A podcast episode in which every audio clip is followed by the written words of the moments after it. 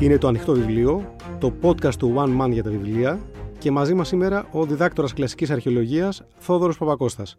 Τώρα αυτό ίσως να μην σας λέει πόσα σαν όνομα. Αν πω τη λέξη αρχαιοστοριτέλερ, εκ Θεσσαλονίκη ορμόμενο για να χρησιμοποιήσω και έτσι μια έκφραση που θα λέγαν και οι καθηγητές στη φιλοσοφική σχολή, νομίζω ότι είναι πολύ πιο γνωστό. Θόδωρε, καλησπέρα. Ευχαριστούμε που είσαι μαζί μας σήμερα. Καλησπέρα, καλημέρα, καληνύχτα, ό,τι θέλεις. Ε, Χαρά μου. Νομίζω καλά το παρουσίασα, σωστά; Πάρα πολύ σωστά. Ωραία. Ε, να πούμε κιόλας για όσους δεν το γνωρίζουν ότι έχεις γράψει τη βιβλία που έσκησαν κιόλας ε, εμπορικά και ποιοτικά θα συμπλήρωνα εγώ. Το χωράει όλη η αρχαιότητα στο Ασανσέρ και το αρχαιολογία αγάπη μου, έλα πάρε με από εδώ. Ακριβώς. Ε, και τα δύο από εκδόσεις Key Books και τα δύο ασχολούνται. Θα, εγώ θα έλεγα ότι πρόκειται για μια εκλαϊκευμένη ιστορία και ενίοτε εκλαϊκευμένη μυθολογία. Αν και η μυθολογία είναι από μόνη της εκλαϊκευμένη. Δεν ξέρω αν θες να συμπληρώσεις κάτι γι' αυτό. Πάλι ελπίζω ότι το, το, σε παρουσιάζω σωστά. Με παρουσιάζει σωστά, αυτό είναι, είναι αλήθεια. Είναι ευτυχώς δύο βιβλία που ευτυχώς, γιατί δεν μπορούσα να το ξέρω εκ των προτέρων, πήγανε πάρα πολύ καλά και εμπορικά και από άποψη ε, κριτικών. Ναι. Και είμαι πολύ χαρούμενος γι' αυτό, γιατί και εγώ ο ίδιος δεν περίμενα να υπάρχει τόσο μεγάλο αρχαιόφιλο κοινό εκεί πέρα έξω. Να πούμε ότι κάνεις και ένα podcast με το ψευδόνυμό σου ως αρχαίο storyteller, το οποίο και αυτό πηγαίνει πάρα πολύ καλά και έχει φτάσει νομίζω 71 τα επεισόδια που έχουν γίνει μέχρι στιγμής. 71 επεισόδια, σχεδόν 3 εκατομμύρια ακροάσεις. Παραμένει σταθερά στα charts εδώ και δύο χρόνια. Δεν έχω κανένα παράπονο. Έχει αγκαλιάσει ο κόσμος αυτό που κάνω και νιώθω ευγνώμων. Ε, θα σου πω να τα χιλιάσεις τουλάχιστον, όχι να τα εκατοστεί, γιατί θα ήταν σαν να σου λέω να το τελειώνεις. Οπότε τουλάχιστον χίλια επεισόδια εύχομαι. Σωστά, σωστά. Τώρα, σήμερα είχαμε πει και τηλεφωνικά ότι θα προσπαθήσουμε, δηλαδή εγώ θα κάνω τις, τις, τις ερωτήσεις και τις απορίες που έχω για να δούμε αν μπορούμε να σπάσουμε, διαλύσουμε, βγάλουμε στην άκρη έτσι 10 μύθους που κυκλοφορούν σχετικά με την αρχαία Ελλάδα. Πολύ ωραία. Ωραία. Αν θες να ξεκινήσω, ξεκινάω. Πάμε, βουρ! Πάμε. Λοιπόν, ε, θα το κάνουμε λίγο σαν, ε, πώς το λένε, τηλεπαιχνίδι. Ήταν Έλληνες οι Μινοίτες ή δεν ήταν Έλληνες; Πάρα πολύ καλή ερώτηση. Αν με ρωτούσες αν ήταν προγονεί μας, θα σου έλεγα ναι. Εφόσον με ρωτάς αν ήταν Έλληνες, θα σου πω όχι. Γιατί μη παθαίνεις error 404.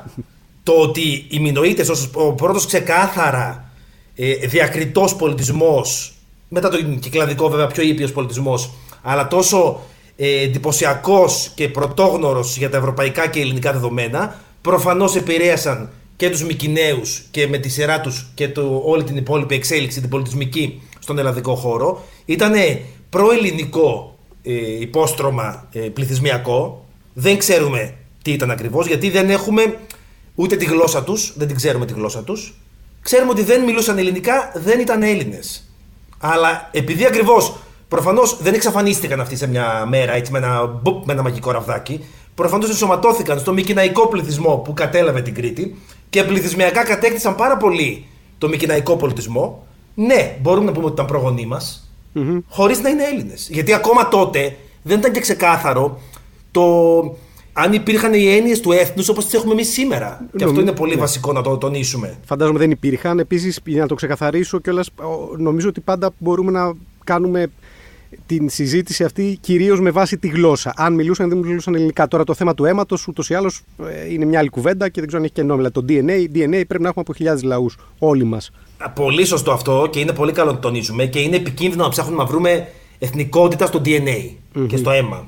Θα απογοητευτούμε γιατί... κιόλας, φαντάζομαι έτσι. Και... Πάρα πολύ, πάρα πολύ. Γιατί η ανθρωπότητα δεν λειτουργεί έτσι, παιδιά. Δεν υπάρχει αποκλειστικότητα του αίματος και του DNA. Πρώτον.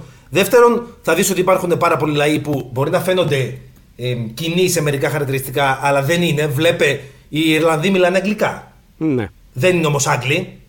Οι Αμερικάνοι αντίστοιχα, ή οι Αυστραλοί. Το τι ακριβώς ορίζεται ως εθνική ταυτότητα είναι ένα περίπλοκο πράγμα που αφορά τον κάθε λαό στον ψυχισμό του, όχι στο, στο γονίδιό του και στο αίμα του. Ωραία. Βάζω μια τελεία, νομίζω ότι το εξήγησες άψογα. Πάω σε μια πιο φιλολογική ερώτηση. Η Ιλιάδα και η Οδύσσια έχουν την υπογραφή του Ομήρου και μόνο του Ομήρου. Δηλαδή είναι 100% το copyright. Χα, νομίζεις. Okay. Νομίζεις. Το ομυρικό ζήτημα που το λένε, που είναι ένα ζήτημα που είναι ακόμα ανοιχτό και παίζει να μην κλείσει και ποτέ, υπάρχει από το 1600 κάτι. Που πρώτος ένας λόγιος είπε: «Ε, Ρε παιδιά, έχει διαφορές το ένα με το άλλο, τα δύο μεγάλα έπι, η Ηλιάδα και η Οδύσσια. Μήπως τυχόν δεν τα έγραψε ο ίδιος, Μήπως τυχόν τα γράψανε πολύ μαζί και έσπασε η ακαδημαϊκή κοινότητα στα δύο σε μια ατέρμονη συζήτηση, το ομυρικό ζήτημα, του ποιος ήταν ο Όμηρος, αν έγραψε και τα δύο, αν ήταν πολύ, αν ήταν ένας, αν υπήρξε ή όχι, γιατί δεν έχουμε τίποτε σίγουρο για τη ζωή του Ομήρου, τεκμηριωμένα.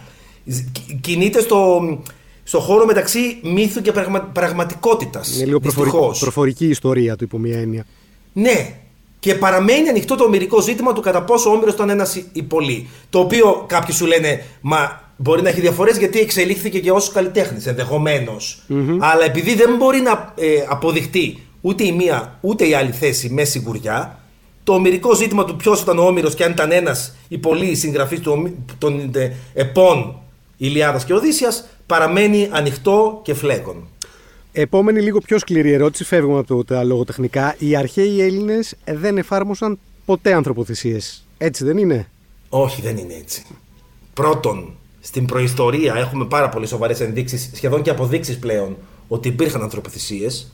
Mm-hmm. Προσφάτως, το, το πιο τρανό παράδειγμα είναι μια, ένα έβριμα αρχαιολογικό στα Νεμοσπίλια στην Κρήτη, μινοϊκή εποχής, που λόγω του Evans που ανακάλυψε τη μινοϊκή Κρήτη, την πλάσαρε μάλλον, δεν την ανακάλυψε αυτός, αλλά την πλάσαρε πάρα πολύ καλά στον, στον υπόλοιπο κόσμο. Και επειδή εκείνη την εποχή, αρχές του 20ου αιώνα, ο Evans, να το πω λίγο απλά και λαϊκά, ζήλευε τις ανακαλύψεις των, των συναδέρφων του στην ε, Εγγύη Ανατολή και στη Μέση Ανατολή, με Αίγυπτο, Μεσοποταμία, ε, Χεταίους, ήθελε να μπορεί να παρουσιάσει στο δυτικό κόσμο έναν αντίστοιχο πάρα πολύ γκράντε πολιτισμό. Και έφτιαξε τη δική του εικόνα για τη Μινοϊκή Κρήτη. Ενός πολιτισμού, λίγο χίπηδες, λίγο παιδιά των λουλουδιών, χωρίς πόλεμο, μόνο με αγάπη, στη φύση και κάτι τέτοια. Έκανε rebranding δηλαδή. Ναι, τα οποία ξέρουμε πως δεν ισχύουν πλέον. Προφανώς είχαν και πολέμους, είχαν και όπλα. Ήταν μια ισχυρή κοινωνία. Το εντυπωσιακό π.χ. είναι ότι στα μινοϊκά ανάκτορα δεν υπάρχουν τείχοι. Αυτό δεν μας δείχνει πως δεν υπήρχε πόλεμος, μας δείχνει πως ήταν τόσο ισχυρή η εξουσία των ε, μινοϊτών ηγεμόνων που δεν υπήρχε η άμεση απειλή στις έδρες τους για να πρέπει να τυχιστούν και να αμυνθουν Είναι εντυπωσιακό αυτό. Επομένως, στη Μινοϊκή Κρήτη που την ξέραμε ως έναν ε, πολιτισμό πάρα πολύ γλυκό και αγνό, που σε μερικά πράγματα ήταν, αλλά εντοπίσαμε τη στιγμή μιας ανθρωποθυσίας που έγινε σεισμός και καταπλάκωσε τον ιερέα και την ιέρια που έκαναν την ανθρωποθυσία στον άνθρωπο που ήταν δεμένο πάνω στο βωμό. Mm-hmm. Στοιχεία για τις ανθρωποθυσίες μας έχουν σωθεί στο μύθο, γιατί οι, οι αναμνήσεις αυτές μεταφέρθηκαν στο μύθο. Βλέπε θυσία της Ιφηγένειας. Ε, η πιο κλασική. Ναι, και διάφορες άλλες μικρές θυσίες, όπως ο μύθος του Λικάωνα, ο οποίος τιμωρήθηκε στο να μεταμορφώνεται σε λύκο, ακριβώς γιατί θυσίασε βρέθη στο Δία. Okay. Στην μετέπειτα ιστορία και στην πολιτιστική εξέλιξη του ελλαδικού χώρου, αυτό προφανώς θεωρήθηκε πάρα πολύ βάναυσο και βάρβαρο και χάθηκε σαν στοιχείο από τον πολιτισμό της ιστορικής περίοδου των Ελλήνων. Αλλά το υστερότερο παράδειγμα ανθρωποθυσίας στον ελλαδικό χώρο είναι στους Περσικούς πολέμους πριν την αυμαχία της Σαλαμίνας, εξοργισμένο το στράτευμα στη Σαλαμίνα, πήρε τρεις Πέρσε και τους θυσίασε στο βωμό. Α, OK. Okay. Πρώτη φορά το ακούω. Ε, ναι, γιατί γενικότερα ναι, μαθαίνουμε την ιστορία μας πάρα πολύ εξαγνισμένη και θέλοντας να, να, τονίσουμε μόνο, μόνο το που ήμασταν ένδοξοι. Mm. Άρα κάτι τέτοιο λίγο χαλάει τη σούπα. Mm, τους σφάξαν στο είναι... γόνατο δηλαδή. Ναι, ναι, γιατί κοίτα, μέσα στην οργή του πλήθους και το φόβο του στρατεύματος μπροστά στον πόλεμο και μέσα στον πανικό, βγήκε ένας μάντης και φώναζε ένας λαοπλάνος. Πρέπει να σκοτώσουμε αυτούς τους τρεις Πέρσες για να πάρουμε του με το μέρος μας. Και η, η, η, οργή του πλήθους οδήγησε σε τραγικά. Είχαμε... Παρότι θε... ο Θεμιστοκλή. Ναι, ο Θεμιστοκλής τόνιζε. Δηλαδή, ας μην κάνουμε ανθρωποθεσία, δεν είναι καλό. Αλλά ο Όχλος δεν τον άκουσε. Γιατί ο πόλεμος είναι ένδοξος μόνο για τις μετέπειτα γενιές αυτοί που τον βιώνουν, τον βιώνουν πολύ πιο βία και βάναυσα και διαφορετικά. Αφού λοιπόν μιλάμε για πόλεμο, η άλλη ερώτηση είναι η εξής. Όταν ξεκινούσαν οι Ολυμπιακοί Αγώνες στην αρχαιότητα, σταματούσε κάθε πολεμική επιχείρηση και κάθε πολιορκία. Σωστά; Και ναι και όχι, Μωρέ. Ήταν πολύ σύνηθες αυτό και ήταν και λογικό. Γιατί έπρεπε να μετακινηθούν οι πληθυσμοί. Ήταν δηλαδή και λίγο εκ των πραγμάτων αναγκαίο να σταματήσει. Αλλά δεν σημαίνει πως ξαφνικά έπαβαν όλες οι εχθροπραξίες σταματούσαν όλα και δεν, δεν υπήρχε ούτε μια απλή αψημαχία για την ακρίβεια. Έχουμε στοιχεία πως έγιναν πόλεμοι και μάχες μέχρι και μέσα στην ίδια την Ολυμπία, την αρχαία Ολυμπία. Από τους ιερότερους στο σύμπαν για τους αρχαίους Έλληνες. Ε. Ναι. Και το πολύ ωραίο κιόλας είναι πως στην οροφή της στέγης ψηλά πάνω στα δοκάρια του ναού της Ήρας εντός του ιερού χώρου της Ολυμπίας, μετά από αιώνες βρέθηκε ένας νεκρός στρατιώτης από μια πολιορκία που έγινε αιώνες πριν. Ωραία. Πάω στην επόμενη. Η Αθήνα ήταν μια δημοκρατική πόλη στην οποία τις αποφάσεις λάμβανε η πλειονότητα των ανθρώπων που ζούσαν στην Αττική. Σωστά ή όχι σωστά; Όχι σωστά. Δεν ήταν έτσι. Η πλειονότητα δεν μπορούσε να πάρει μέρο γιατί ήταν πάρα πολύ και οι σκλάβοι που είχε η Αθήνα εκείνη την εποχή, ήταν πάρα πολύ και οι μέτικοι. Δηλαδή άνθρωποι από άλλες ελληνικές πόλεις που είχαν έρθει στην Αθήνα, δούλευαν, εργάζονταν, δημιουργούσαν είτε κάποια χειρονακτική ε, τέχνη, είτε φιλοσοφία, είτε τέχνες, λογοτεχνία, οτιδήποτε. Μάζεψε πάρα πολύ κόσμο η Αθήνα, προφανώς γιατί ήταν το ιδανικό σημείο για να αναπτυχθεί ο λόγος και η σκέψη, λόγω της δημοκρατίας. Αλλά αυτοί δεν είχαν πολιτικά δικαιώματα. Δεν είχαν οι γυναίκες το 50% του πληθυσμού. Ε. Ναι, τουλάχιστον φαντάζομαι, ναι. δεν ξέρω έχουμε στοιχεία. Ε, α, αντικειμενικά πάντα η ανθρωπότητα στα βιολογικά φύλλα χωρίζεται περίπου στα δυο αυτό δεν είναι αμφισβητήσιμο. Τώρα θα είναι 52-48. Ε, δεν έχει μεγάλη σημασία. Ναι, αλλά οι, οι γυναίκες στον πλανήτη είναι περίπου άλλες τόσε όσοι, όσοι είναι και οι άντρες για βιολογικά φύλλα πάντα μιλάμε, όχι για ε, το, το, τα κοινωνικά φύλλα που είναι μια άλλη συζήτηση. Μπορούμε χοντρά χοντρά να πούμε ένα ποσοστό των ανθρώπων επί της 100. Δηλαδή, αν είχαμε 100 ε, θα ήταν περίπου ένα 15-20-25%. Ένα 15-25% ήταν οι άνθρωποι οι οποίοι ψήφιζαν ή λάμβαναν αποφάσεις σε σχέση με την Αθηναϊκή Δημοκρατία. Σωστά. Οι ελεύθεροι άρενες Αθηναίοι έπαιρναν μέρος. Άνω των 18. Ναι. Ωραία. Το πρωτοποριακό είναι πως για πρώτη φορά στην παγκόσμια ιστορία δεν είχε. Δεν ήταν κριτήριο ούτε η καταγωγή σου ούτε το χρήμα που είχες. Αυτό ήταν το πρωτοποριακό και δεν κάνει να το ξεχνάμε. Ναι. Γιατί μπορεί να μην ήταν η ιδανική δημοκρατία, αλλά ήταν πρωτοποριακό το ότι για πρώτη φορά όσοι, ήταν, όσοι, είχαν το δικαίωμα του πολίτη, όσοι ήταν, είχαν τον, ε, ας το πούμε, την ιδιότητα του πολίτη στην αρχαία Αθήνα, άσχετα αν ήταν από αριστοκρατική γενιά ή τελείως πλεμπέοι, ναι. άσχετα αν είχαν χιλιάδες ε, χρυσάφια κλειδωμένα στα μπάρια τους ή ούτε δραχμή στην τσέπη τους, ναι, ναι. είχαν τον ίδιο λόγο και την ίδια ψήφο στην εκκλησία του Δήμου. Ε, ε, να συμπληρώσω και με, με διορθώνω να κάνω κάποιο λάθος. Φαντάζομαι σε αντίστοιχα πολιτεύματα εκείνης της εποχής που θυμίζουν δημοκρατία, είτε είναι το Republic που λέμε της Ρώμης, είτε είναι το αντίστοιχο της Καρχιδόνας, δεν ισχύει. Υπάρχει, δεν έχουμε ολιγαρχία, έτσι είναι λίγο πιο διευρυμένο, αλλά δεν έχουμε και δημοκρατία. Θέλω να πω, οι φτωχοί δεν πολύ συμμετέχουν άμεσα Ακριβώς. Κάτι που δεν παρατηρούμε και δεν συνειδητοποιούμε εύκολα όμως είναι πως και οι άλλες πόλεις κράτη, η, Δημο... η Αθήνα δημιουργήσε πρώτη τη δημοκρατία. Αλλά και οι άλλες ήταν πολύ κοντά σε αυτό και πολλές το πήραν αμέσως στο καπακι Και η δημοκρατία απλώθηκε σε πολλές άλλες πόλεις. Κυρίως οι Ιωνικές, στο Αιγαίο δηλαδή και στη Μικρασιατική ακτή απέναντι. Ακόμα και η Σπάρτη είχε κάτι σχεδόν σε δημοκρατία. Σχεδόν σε δημοκρατία. Όχι τόσο ξεκάθαρο όσο η Αθηναϊκή. Αλλά γενικά ο ελληνικός κόσμος είχε μια τάση προς το αποφασίζουμε λίγο όλοι μαζί. Το ποιοι είμαστε όλοι είναι μια άλλη συζήτηση. Ναι. Αλλά δεν αποφασίζει ένας ως ε, ελαίο Θεού βασιλιάς ή αυτοκράτορας ή ε, τύρανος κάτι. Είναι, είναι ενδιαφέρον και αυτό σε πληροφορία. Φαντάζομαι είναι πολύ μπροστά ε, τα συγκεκριμένα πολιτεύματα τα οποία εμφανίζονται σε ελληνικές πόλεις από ότι οι πιο ας πούμε δεσποτικές θα τις πω με ένα γενικό όρο πολιτιακές καταστάσεις που βλέπουμε στη Μέση Ανατολή της ίδιας εποχής. Ακριβώς. Ακριβώς. Και η Ρώμη πλησίασε πολύ κοντά στη δημοκρατία, αλλά όπως είπες ήταν ολιγαρχία. Ωραία. Δεν ήταν το ίδιο. Ναι. Ξαναγυρνάμε τώρα στο πιο πολεμικό κομμάτι. Τις Θερμοπύλες τις κράτησαν μόνοι τους οι 300 Σπαρτιάτες του Λεωνίδα και κανείς άλλος. Ούτε καν. Mm. Πρώτα απ' όλα ήταν και 700 θεσποιήσει. Τους ξεχνάμε πάντα αυτούς. Ναι, και ήταν και από τις πλατείες νομίζω μερικές εκατοντάδες ακόμα. Και φυσικά, αυτό κάτι που ξεχνάμε είναι πως κάθε Σπαρτιάτη ο πλήτης είχε μαζί του και ε, βοηθούς. Οι υλωτές. ήταν εκεί πέρα. Ναι. Μεσίνιου δηλαδή, μάλλον.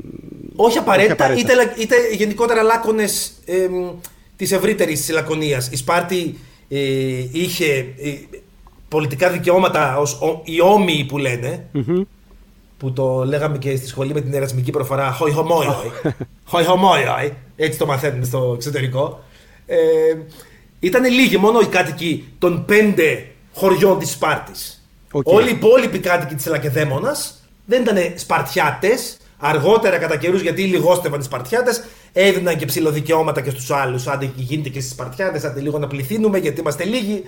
Αλλά ναι, ήταν πολύ περισσότεροι στο πεδίο της μάχης της Θερμοπύλης. Ε, το για- εντυπωσιακό που τιμάμε τους Σπαρτιάτες είναι επειδή δεν είχαν λόγο να είναι εκεί πέρα. Και ήταν και παρά τις εντολές τη επίσημη ηγεσία της Σπάρτη. Ο Λεωνίδας πήγε λίγο με την προσωπική του φρουρά και στάθηκε εκεί πέρα. Δεν Ναι. ήταν ε, η Καλά, επίσημη σίγουρα αποστολή της Σπάρτη. Δεν μειώνει κανένα το. για να μην φτάσουμε σε άλλες. Έτσι, ωραία, Επειδή ωραία. μπορεί να το πάρει κανείς έτσι, γιατί είμαστε μια χώρα που γενικότερα εύκολα θεωρούμε πως το myth busting είναι Όλα ή τίποτα. προβοκατόρικο. Ναι, Ναι. που δεν είναι έτσι. Αυτό που λέμε είναι πως να το δούμε από όλες τις πλευρές, όχι άσπρο ή μαύρο. Αδικείται κάθε πτυχή της ανθρωπότητας αν το βλέπεις άσπρο ή μαύρο. Ε, είπαμε δηλαδή ότι είχαμε 300 παρτιάτες με τη δικιά τους θέληση. Δίπλα υπάρχουν οι άνθρωποι, οι πολεμιστές οι οποίοι λειτουργούν ως βοηθοί τους, είτε είναι ήλωτες είτε όχι. Υπάρχουν σίγουρα οι 700 θεσπείς που κάμια φορά τους θυμόμαστε, καμιά φορά τους ξεχνάμε. Υπάρχουν κάποιες αναφορές για θηβαίους ή είναι λάθος αυτό που κάπου βρήκα; Θηβαίους, ναι, και είπα πλατεεί πριν, ναι. Ε, και φυσικά μπορεί να ξόμιναν και διάφοροι άλλοι από διάφορες άλλες πόλεις. Είτε και αυτόνομοι. Ναι. Γιατί αντίστοιχα υπήρχε μια Άννα Μπουμπούλα, άλλο, άλλος μύθος κι αυτός, πάμε σε μπόνους μύθο, Μα πάμε, ναι, εντάξει, συνένα θα το ότι βάλω. ο, όλοι, όλες οι αρχές ελληνικές πόλεις ενώθηκαν επιτέλους για να νικήσουν την περσική απειλή. Πάρα πολλές πόλεις είπανε τα χέρια ψηλά παιδιά, δεν, δεν, δεν μπορείς να νικήσεις τους Πέρσες. Και πάρα πολλοί εντός των πόλεων που αντέδρασαν ήταν ενα- εναντίον της αντίστασης. Όπως συμβαίνει σε κάθε ε, κοινωνία που δέχεται μια τόσο υπέρμετρη απειλή από μια υπερδύναμη. Ναι, νομίζω- Μοιράστηκαν δηλαδή. Ήταν αρκετοί οι οποίοι είπαν Ναι, παιδιά, εντάξει, οι Πέρσε είναι φίλοι μας. Τύπου οι Γερμανοί Ναι, ναι, είναι φίλοι αυτό μας. πήγα να πω. Δεν- Το, το έχουμε ξαναδεί περίπου, δεν για να το μετρήσω σωστά, 2.500 χρόνια μετά. Είδαμε και να ξανασυμβαίνει με κάποιο τρόπο αυτό. Ακριβώς. Ωραία. Νομίζω το απαντήσαμε και αυτό. Εδώ άλλο ένα κρίσιμο έτσι, θέμα που πάντα μας μπερδεύει. Τελικά οι αρχαίοι Έλληνες αποδέχονταν ανοιχτά την ομοφιλοφιλία. Αχ, γελάω πάντα με αυτό το θέμα. Προφανώς και την αποδέχονταν, γιατί δεν ήταν ακριβώς ομοφιλοφιλία. Γιατί ε, δυσκολευόμαστε να το συλλάβουμε καν, γιατί έχουμε μάθει να λειτουργούμε ε, Πάλι μετά από άσπρο κάποιους αιώνες με κάποιους αιώνες συντηρητισμού και χριστιανικής ε, σεμνοτυφίας, ας το πούμε.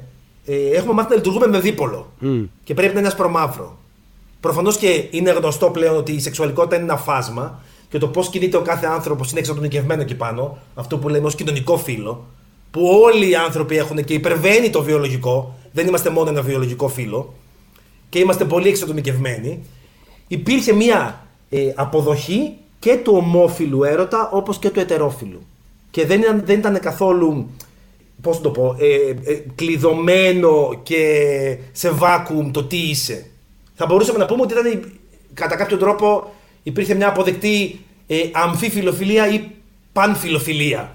Εκεί μου λέξη. Πανσεξουαλικότητα, ναι. ας το πούμε. Ε, και όχι πάντα ακριβώς. Αν, αν καταλαβαίνω καλά, δηλαδή ουσιαστικά δέχονταν πολύ πιο εύκολα την έννοια του σεξουαλικού φάσματος από το 2023 που ακόμα πρέπει να τα βάλουμε σε κουτιά για να δεν τα το σκέφτονταν καταλάβουμε. καν, δεν το αντιλαμβάνονταν καν. Δηλαδή, αν ε, θεωρούσαν πολύ ε, θεμητό να σου βγαίνει ομόφιλη ερωτική έκφραση.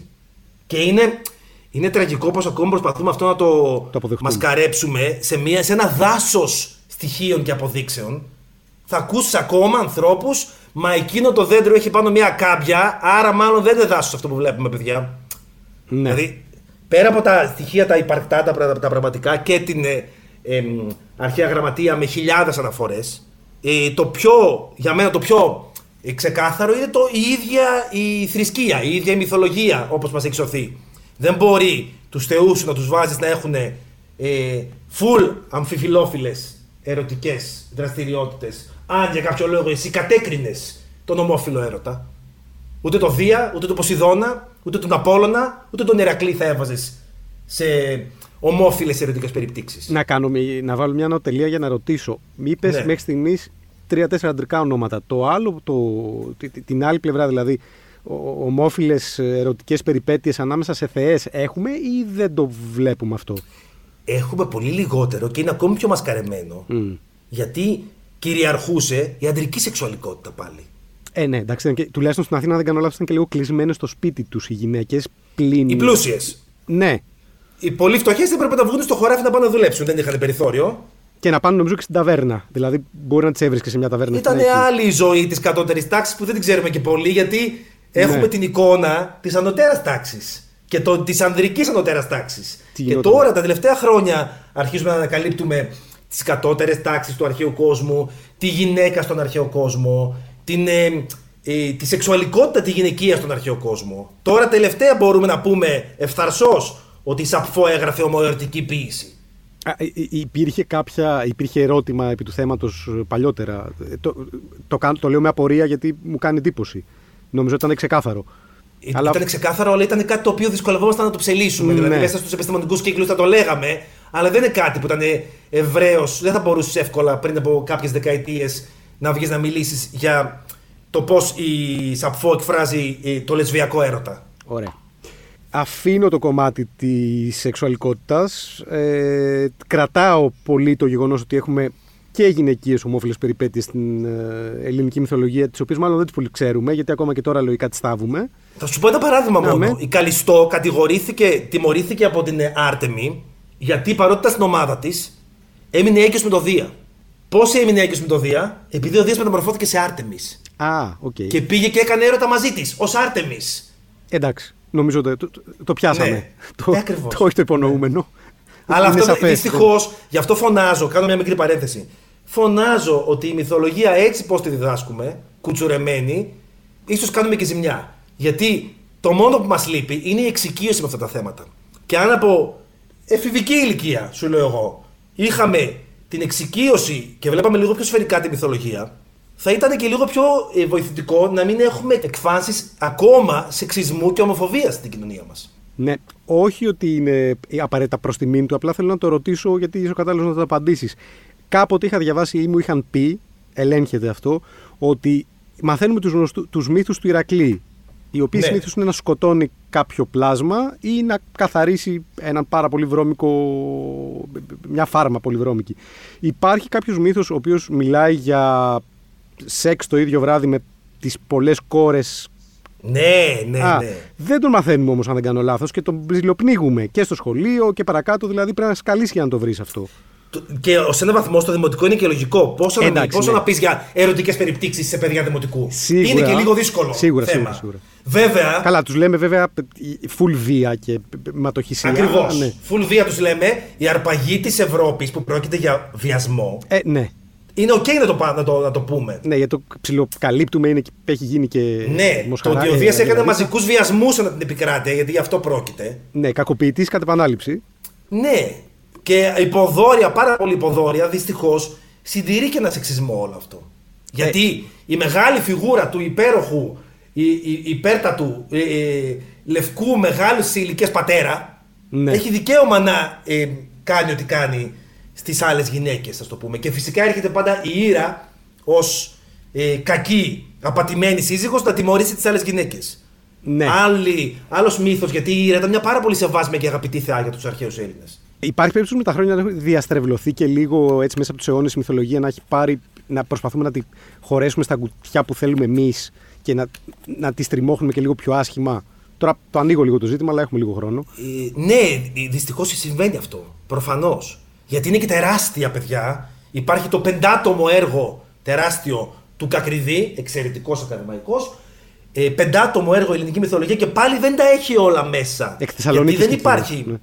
ναι. δεν υπάρχει ε, ένα βιβλίο συγκεκριμένο από την αρχαιότητα που να λέγεται ελληνική μυθολογία. Εμείς το επινοήσαμε. Είναι το σύνολο όλων των μύθων, των παραδόσεων, είτε θρησκευτικών, είτε πολιτικών, είτε καλλιτεχνικών, που δημιουργήθηκαν σε βάθος χρόνου πολλών αιώνων μέσα στην αρχαιότητα. Όλο αυτό λοιπόν το corpus από τα διάφορα storylines το πήραμε και το, το έχουμε πει μυθολογία. Και εκεί μέσα έχει χιλιάδες πράγματα. Εμείς πώς το έχουμε ξεκαθαρίσει και το πλασάρουμε τώρα στα παιδιά μας, γιατί από εκεί ξεκινάει δυστυχώς, είναι πολύ συγκεκριμένο. Έχουμε πάρει πολύ συγκεκριμένα πράγματα. Ε, η μύθη του Ηρακλή είναι κάτι, ένα κομμάτι το οποίο έχει και λίγο περιπέτεια, έχει και λίγο suspense, είναι και ο καλός ήρωας. Είναι όντως ένα καλό παράδειγμα ο Ηρακλή ε, για να εμπνεύσει έτσι, θετικά μηνύματα σε παιδικές ηλικίες, το δέχομαι. αλλά έχει πολλές άλλες πτυχές η μυθολογία του που δεν τις γνωρίζουμε. Όπως το ότι πήγε στη Βασίλισσα Ομφάλη και είχαν ερωτικές περιπτύξεις αλλάζοντας αμφίεση. Oh, okay. Δίνονταν ο Ηρακλής γυναίκα και ο Ομφάλη άντρας και περνούσαν τα βράδια τους έτσι. Cross-dressing. Ναι, okay. Επίσης, ναι. ο ήρωα παρουσιάζεται και πολύ διαφορετικά στις τραγωδίες. Θέλω να πω από εκεί που τον έχουμε μάθει με ένα πιο περιπετειώδες ε, πρόσωπο.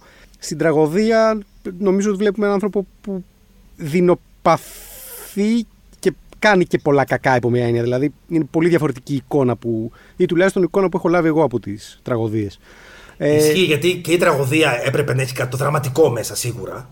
Και εσύ της άλλης, ο Ηρακλής κατέληξε να συνδυάζει χαρακτηριστικά διαφόρων εποχών του τι, τι θεωρούνταν. Πώς να το πω, ε, ιδανικό για τον μεγαλύτερο ήρωα του αρχαίου κόσμου. Ωραία, OK, okay, άρα ναι, κατάλαβα. Δηλαδή, περισσότερο δηλαδή είναι η κατάληξη μιας παράδοσης, η κορυφή μιας πυραμίδας και λιγότερο ένας χαρακτήρας πολύ πολύ συγκεκριμένος. Τον πλάσαμε με τα χρόνια όπως θα θέλαμε ή όπως θέλουμε. Και μπορεί να τον πλάθουμε και ακόμα. Ακριβώς. Ναι. ναι. Δεν χρειάζεται να, να αναφερθώ στην έτσι, επική σειρά που είδαμε όλοι στη φουρνιά μου με τον Ηρακλή. Μια πολύ κακή περίπτωση μάλλον, αλλά OK, okay, κάτι που πήραμε και από εκεί. Είναι κακή περίπτωση. Κοίτα, είναι η κάθε εποχή, ε, είτε σε υψηλή είτε σε λαϊκή τέχνη, ε, απεικονίζει τους μύθους της και τη φαντασία της με κάτι που είναι συμβατό σε αυτήν. Και στην αναγεννησιακή Ιταλία, ο Ποτιτσέλη και ο Νταβίντσι και, ο, και διάφοροι άλλοι πούμε, καλλιτέχνες έβαζαν τον Ιησού και την Παναγία και το ε, ήρωες της Παλαιάς Διαθήκης σε αναγεννησιακά σκηνικά. Ναι, τους έδιναν να είναι στην Τοσκάνη, το, ντυμένοι όπως είναι, σαν Φλωρεντίνοι. Τον πάλλευκο Ιησού, να πούμε κιόλας.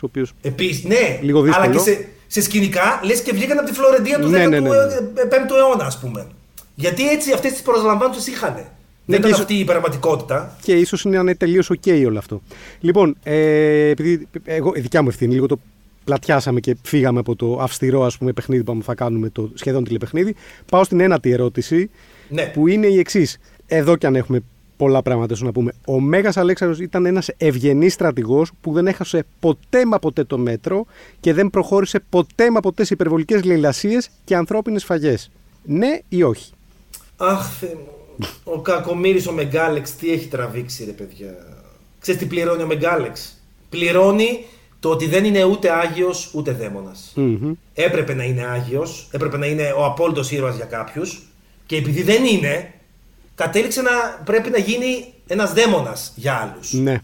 Αντικειμενικά, αντικειμενικά ήταν ένας στρατιλάτης, ένας βασιλιάς στρατιλάτης που επιτέθηκε όπως έκαναν κατά κόρον σε ένα αντίπαλο κράτος που υπήρχε ένας ψυχρός πόλεμος για αιώνες με την Περσία και τον ελληνικό κόσμο. Το κατέκτησε.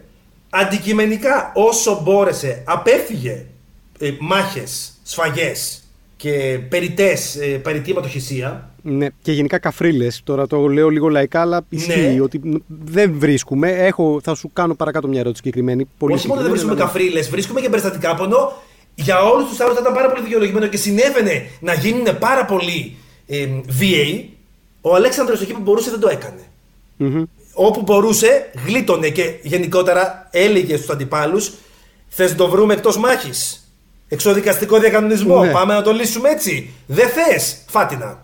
Έκανε πολύ λίγες μάχες, αλλά όντως από κάποιο σημείο και μετά του γύρισε το μυαλό. Α, μπράβο, εκεί ήθελα να ρωτήσω καταρχάς. Του γύρισε το μυαλό και είναι λογικό όταν είσαι CEO και CFO της οικογενειακή επιχείρησης που έχει γίνει η μεγαλύτερη αυτοκρατορία του κόσμου. Όταν είσαι θεός, βασικά. Γιατί ναι. είχε αγγίξει. Είχε φτάσει στα όρια της Θεός με την έννοια ότι τον προσκύναγε ουσιαστικά όλος γνωστός, ο, όλος ο τότε γνωστός κόσμος από την Αίγυπτο μέχρι τη Βαβυλώνα και πιο εκεί. Τώρα, έχω δύο συγκεκριμένα ε, σημεία που θέλω να ρωτήσω. Ναι. Ένα είναι η καταστροφή της Περσέπολης, ναι.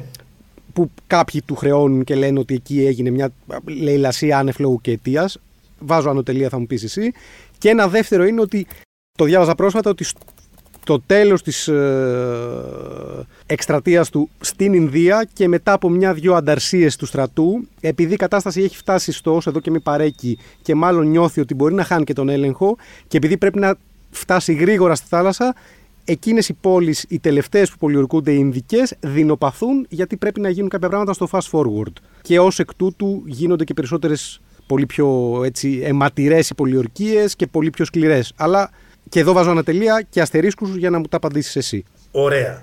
δεν πήγε με λουλούδια και ναι, ναι, συλλογή υπογραφών στο Αβάζ για να, να κατακτήσει τις πόλεις εκείνες. Ε, Προφανώς και μιλάμε ναι. για πολέμους. Ούτε, ούτε σήμερα πάνε σκοτώθηκαν, ναι. σκοτώθηκαν και φαντάροι από, και από τα δύο στρατόπεδα, ε, σκοτώθηκε και αγώνα πληθυσμός, κάηκαν και πόλεις, κάηκαν και χωράφια, κάηκαν και ζωντανά. Η ανθρωπότητα είναι γεμάτη πολέμους. Το, ε, ναι, Δηλαδή, μου φαίνεται λίγο παράξενο να, να, να μιλάμε μόνο για τους συγκεκριμένους πολέμους και όχι γενικά. Ή θα, κατα, ή θα καταλήξει να καταγγείλεις όλη την ανθρώπινη ιστορία ως ένα απόλυτο αμετοκύλισμα που είναι και αυτή μια ανάγνωση. Ε, ναι. Γιατί όλοι οι ηγέτες έκαναν πολέμους. Ε, νομίζω ότι. Ακόμα και η Αθηναϊκή Δημοκρατία ναι. έκανε πολέμους που αιματοκύλησε το Αιγαίο επίσης. Που δεν ήταν ένας ηγέτης, αλλά ήταν ε, το σύνολο των, των πολιτών το πούμε, που έπαιρνε τις αποφάσεις θεωρητικά. Να, να, πούμε εδώ τουλάχιστον εμένα με βοηθάει να καταλαβαίνω λίγο καλύτερα την ιστορία αυτό ότι ε, οι ναι. δικές μας φουρνιές ανθρώπων της Δυτικής Ευρώπης είναι μάλλον υπερβολικά τυχερές έχοντας ζήσει κοντά στα 60-70 χρόνια. Τώρα έσπασε το σερί με την Ουκρανία και είχε σπάσει παλιότερα και με τον Ιουκοσλαβικό εμφύλιο. Αλλά είναι ελάχιστοι οι πόλεμοι που φυσικά έγιναν εντός Ευρώπης. Γιατί την ίδια περίοδο μπορεί να έχουμε γενοκτονίες στη Ρουάντα που δεν είναι και τόσο μακριά. Αλλά στο ευρωπαϊκό κομμάτι είναι μάλλον. Δεν νομίζω ότι υπάρχει, ότι υπάρχει ούτε μία ημέρα ίσως στην ιστορία της ανθρωποτητα ε, που δεν συνέβαινε κάπου ένας πόλεμος. Α, καλά, αυτό φαντάζομαι ότι. Ναι. Προφανώς και κάτι που αγνοούμε είναι πως αντικειμενικά με τα χρόνια, στον, στα τέλη του 20ου αιώνα και μετέπειτα οι πόλεμοι λιγοστέψανε. Και ας το δώσουμε αυτό στους εαυτούς μας, παιδιά, σαν ε, ανθρωπότητα. Δεν είναι όλα τόσο μαύρα όσο νομίζουμε λιγοστέψαν οι πόλεμοι γιατί ήταν πολύ χειρότεροι. Αλλά ναι, δεν ήταν Άγιος ο Αλέξανδρος. Προφανώς και έκανε και πολιορκίες και ε, προκάλεσε θανάτους όλο αυτό. Γιατί σε κάθε τέτοια ε, αλλαγή εξουσίας που συνέβαινε κατά κόρον και η Περσική Αυτοκρατορία για να, για να δημιουργηθεί έσφαξε και, και, και κατέστρεψε. Η Περσέπολη δεν είναι ακόμα εξακριβωμένο κατά πόσο κάηκε από ατύχημα Σωστά. από, από αυτά που διαβάσει του... το πήγαινε το σωστά, ναι, δηλαδή το, το, ναι. όσο το ψάξα και εγώ πριν κάνω την ερώτηση. Ότι ακόμα δεν ψάχνουμε. Δεν, δεν θα σου πω ότι δεν την έκαψε και ο ίδιος. Όπως ναι. και δεν θα αρνηθούμε το ότι έβλεπε παντού γύρω του μετά φαντάσματα και δράκους και απειλές. Και λογικό είναι γιατί όλοι θέλαν να, τον, να προσετεριστούν τον Αλέξανδρο και να τον μανιπιουλάρουν όσο μπορούν. Και κατέληξε να σκοτώνει φίλους του, να διατάζει να εκτελεστούν ε, οι συνεργάτες του που τον βοήθησαν να φτάσει ως εκεί πέρα. Του γύρισε στο μυαλό. Ναι. Αλλά ήταν ένας νέος άνθρωπος ο οποίος κατέκτησε όλο τον κόσμο. Φουλ ταλαιπωρημένος γιατί ήταν μια ζωή πάνω σε ένα άλογο να πολεμάει. Φουλ τραυματισμένος. Δεν μπορούμε να ξέρουμε και σήμερα πλέον. Είναι η μόνη εποχή που πλέον μπορούμε να μιλήσουμε και για ψυχική υγεία. Ποια ήταν η ψυχική υγεία του Αλεξάνδρου; Ε, και φαντάζομαι και όλων αυτών των ανθρώπων οι οποίοι βρίσκονται σε πάνω από 10 χρόνια πόλεμο στην πρόσφατη ιστορία πρέπει να το έχουμε δει μόνο στη γενιά του 1900 των Βαλκανικών πολέμων.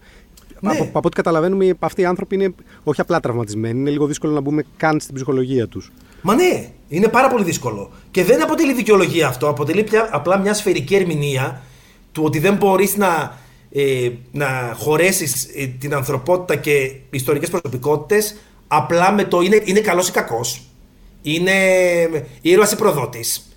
Είναι Άσπρο ή μαύρο, άντε πάλι. Ναι. Δεν υπάρχει το άσπρο μαύρο στην ανθρωπότητα. Για να, για, για, να συμπληρώσω αυτό που λες, τουλάχιστον όπως το καταλαβαίνω εγώ, ε, καλά, προφανώς για στρατηγούς, παύλα στρατηλάτες, είναι αστείο να ψάχνουμε καλούς και κακούς. Ναι. Άντε να ψάχνουμε λιγότερο και περισσότερο βίαιους, αλλά νομίζω ότι ακόμα και πολλές φορές και καλλιτέχνες ή φιλόσοφους, και εκεί είναι λίγο άδικο να προσπαθούμε συνέχεια να κρίνουμε ήταν καλός ε, ή κακός ο Εσχύλο. Ήταν καλός ή κακός. Ναι, ακριβώς. Ναι, δηλαδή και ο Πλάτωνο και ο Αριστοτέλης ήταν υπέρ της σκλαβιάς. Ναι. Τους πετάξουμε όλους στην πυρά. Όχι. 2.500 χρόνια πριν, ας δούμε τι θα κάνουμε ναι. εμεί 2.500 χρόνια πριν. πριν ούτε, θα πούμε, ούτε θα πούμε, Α, είναι για τα σκουπίδια. Ούτε θα πούμε πως, Α, οτιδήποτε λέει ο Αριστοτέλης είναι αγίασμα και υπέροχο. Όχι. Α βρούμε λίγο το, μέτρο δηλαδή. Ε. Ακριβώς. Θα το κρίνεις ε, κατά περίπτωση. Φτάσαμε στην τελευταία ερώτηση, η οποία είναι διπλή-τριπλή μαθαίνουμε πολλές φορές, και όταν λέω μαθαίνουμε όχι και στο σχολείο, αλλά πολλές φορές υπάρχει έτσι μια καφενιακή κουβέντα του τύπου του οι αρχαίοι Έλληνες τα βρήκαν όλα πρώτοι. Τα ανακάλυψαν όλα πρώτοι ή τα εφήβραν όλα πρώτοι. Τη γεωμετρία, τη φιλοσοφία, το αλφάβητο. Θες να μου πεις για αυτά τα τρία; Ναι. Είναι σύμπτωμα του εθνικού αφηγήματος που συντηρείται εδώ και δεκαετίες και μέσα από τα σχολεία μας. Αυτό το ότι ε, πόσο τέλειοι ήμασταν. Mm-hmm. Ήμασταν είτε ήρωες είτε θύματα. Ήμασταν τέλειοι, ήμασταν οι πρώτοι, ήμασταν οι καλύτεροι. Το οποίο προφανώς και δεν ισχύει. Οι Έλληνες εμπνεύστηκαν πάρα πολύ από ανατολικούς κυρίως λαούς που είχαν πιο προηγμένο πολιτισμό όταν άρχισε να αναδύεται ο κλασικός ελληνικός πολιτισμός της ιστορικής περίοδου. Εμπνεύστηκαν και στην τέχνη και στις επιστήμες. Και η μαγιά ήταν πως τα πήρανε, εμπνεύστηκαν και τα κάνανε Γιατί αυτό, αυτό κάνει η ανθρωπότητα. Και αντίστοιχα, άλλοι πήραν από εμάς και κάνανε δικά τους και ούτω καθεξής. Γιατί δεν υπάρχει βάκουμ στον πολιτισμό και δεν λειτουργεί σε βάκουμ.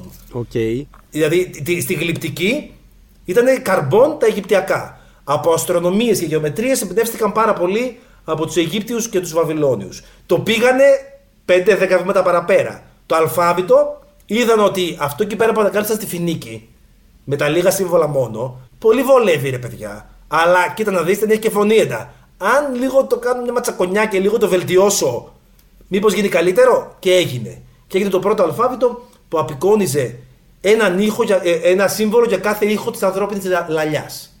Και ήταν πάρα πολύ μεγάλο breakthrough αυτό, γιατί ήταν ε, συγκλονιστικές οι, οι προεκτάσεις που είχε. Το να μπορείς να καταγράψεις τόσο εύκολα το λόγο σου μαθαίνοντας απλά μια αράδα γραμματάκια. Αλλά ναι, το πήρανε από τους Φίνικες. Γιατί μας ενοχλεί αυτό και δεν μας ενοχλεί ότι πήρανε τη γλυπτική από τους Αιγύπτιους, Γιατί ακόμα υπάρχει ένα κατάλοιπο αντισημιτισμού. Μας χαλάει που το πήρανε τους Φίνικες. Okay. Αν λέγαμε ότι το πήρανε από τους Κέλτες, δεν μας πήρε τόσο. Ε, Αυτό είναι το πρόβλημα. Μου απάντησες σε όλες τις απορίες που είχα. Νομίζω ότι δεν θα πω διαλύσαμε, ή θα το πω, διαλύθηκαν αρκετά, αρκετοί μύθοι σε αυτό το podcast. Θέλω να σε ευχαριστήσω πολύ. Δεν ξέρω Εγώ σε ευχαριστώ. Ε, όχι, ήταν, όντως πιάσαμε πάρα πολλά ωραία θέματα. Ωραία. Μπορεί ε, να το επαναλάβουμε κάποια στιγμή. Μακάρι, ναι, και σίγουρα θα βρούμε κι άλλα να ε, πάντα θα Ήταν το ανοιχτό βιβλίο αυτής της εβδομάδας με τον Θεόδωρο Παπακώστα καλεσμένο, πιο γνωστό ως αρχαίο storyteller, και κινηθήκαμε, όπως ήταν λογικό, σε απόλυτα αρχαιοελληνικούς ρυθμούς. Μέχρι την επόμενη φορά, σας χαιρετούμε.